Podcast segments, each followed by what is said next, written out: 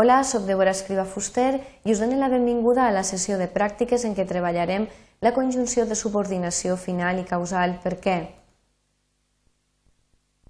Us proposem unes pràctiques perquè arribeu a assolir els aspectes teòrics següents. Reconèixer les funcions de la conjunció per què, causa o finalitat i reconèixer quan s'ha d'usar la combinació per a què. Preneu nota dels exercicis, pareu el vídeo, els resoleu i després torneu a connectar el vídeo i aleshores consulteu les solucions que us hem proposat.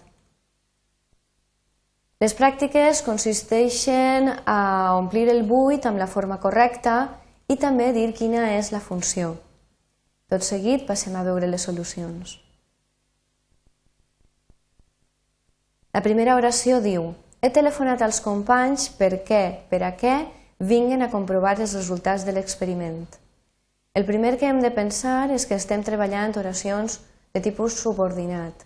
Aleshores, hem d'atendre, primer de tot, el mode del verb. El mode del verb és subjuntiu.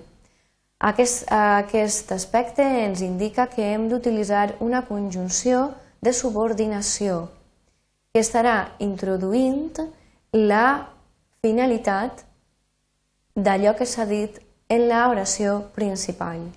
Aleshores, de les dues opcions que ens donen, hem d'elegir la conjunció per què, escrita junta. Hem de recordar que aquesta combinació, la preposició, la, la preposició composta per a més el pronom interrogatiu que, sempre s'usarà en oracions que, siguen, que siguen de tipus interrogatiu, bé directes o bé indirectes. Passem a la segona oració i diu així Convoca el professorat per què, per a què, sàpien quines són les novetats del curs acadèmic. Fem el mateix que hem fet en l'oració anterior. Mirem el mode del verb. El mode del verb és subjuntiu. Per tant, hem d'utilitzar una conjunció que ens introduïsca una, una oració subordinada que indique la finalitat respecte al que s'ha dit en l'oració principal. Aleshores, el que hem d'utilitzar és per què. La tercera oració diu El meu company m'ha telefonat perquè, perquè, escrit separat, volia saber si aniria al congrés. Novament atenem al mode del verb, en aquest cas és indicatiu. I aleshores hem de recordar que les oracions causals duen el verb en indicatiu i el que fan és expressar doncs, la causa o la raó respecte al que s'ha dit en l'oració principal. Aleshores, l'única combinació que podem utilitzar és perquè escrita, escrit junt, la conjunció perquè escrita junta. Hem de recordar que la combinació perquè escrita separada correspon a la combinació de relatiu. Aleshores, en aquest cas, nosaltres no tenim cap eh, oració de relatiu, sinó que és una oració subordinada causal. La quarta oració diu estic escrivint un informe perquè, perquè, escrit junt, el director el necessita. Novament atenem al mode del verb, en aquest cas és indicatiu. Necessitem una partícula, un mot que introduïsca una oració subordinada causal, que doni doncs, la causa o la raó respecte al que s'ha dit eh, de la principal, de l'oració principal. En aquest cas hem d'utilitzar la conjunció, hem d'elegir la conjunció per què. La cinquena oració diu, comencem per la primera part del diàleg. Per què, per a què serveix aquesta clau? És molt important, ens hem de fixar en aquest cas el mode, eh, la modalitat oracional. En aquest cas és una modalitat eh, interrogativa, ens ho marca el signe d'interrogació al final de, de, de l'oració. Aleshores, a banda, tenim el verb servir. Aquestes dues, diu, dues pistes estan informant-nos que nosaltres necessitem la combinació de la, pre, de la preposició composta per a més el pronom interrogatiu que, que ens pregunta per la finalitat eh, d'una cosa. Aleshores hem d'elegir just aquesta possibilitat. En aquest cas, nosaltres el que tenim així és, és eh, la conjunció de subordinació causal o final, dependria, dependria del verb, i no la podem utilitzar val? en el mode de, en, aquesta, en aquesta oració interrogativa. Atenem a la segona part del diàleg.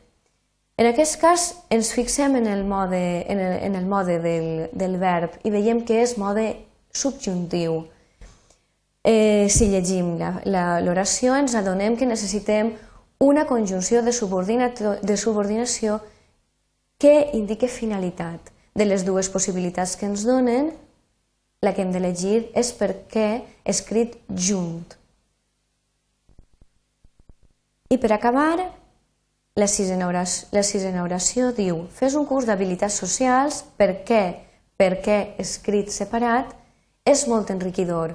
Novament ens fixem en el mode del verb, que és indicatiu.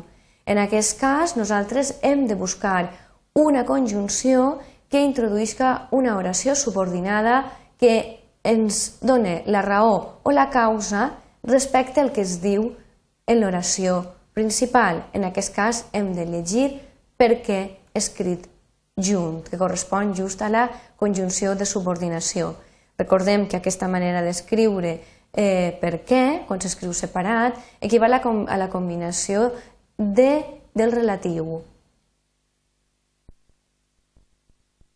Tot seguit fem un resum de les pràctiques i us recordem el següent. La conjunció de subordinació per què S'escriu sempre junta i amb accent obert. Indica causa, verb en mode indicatiu, com hem vist en algunes de les oracions, o finalitat, amb el verb en mode subjuntiu, com hem vist en algunes de les oracions també. La combinació per a què, que correspon a la preposició composta per a més el què interrogatiu, amb accent obert també, us crida l'atenció en aquest aspecte, equival a per a quina finalitat serveix un instrument i, com hem vist, s'usa en oracions interrogatives bé siguen directes o indirectes. Fins així hem arribat a les pràctiques, us donem una bibliografia i uns recursos de referència perquè treballeu a l'aula, al CAF i també a través de l'enllaç que podeu trobar en l'àrea de promoció i normalització lingüística, Aprem Valencià Recursos. Sols em queda donar-vos una informació de contacte per si us sorgeix algun dubte mentre esteu fent les pràctiques. Moltes gràcies per la vostra atenció.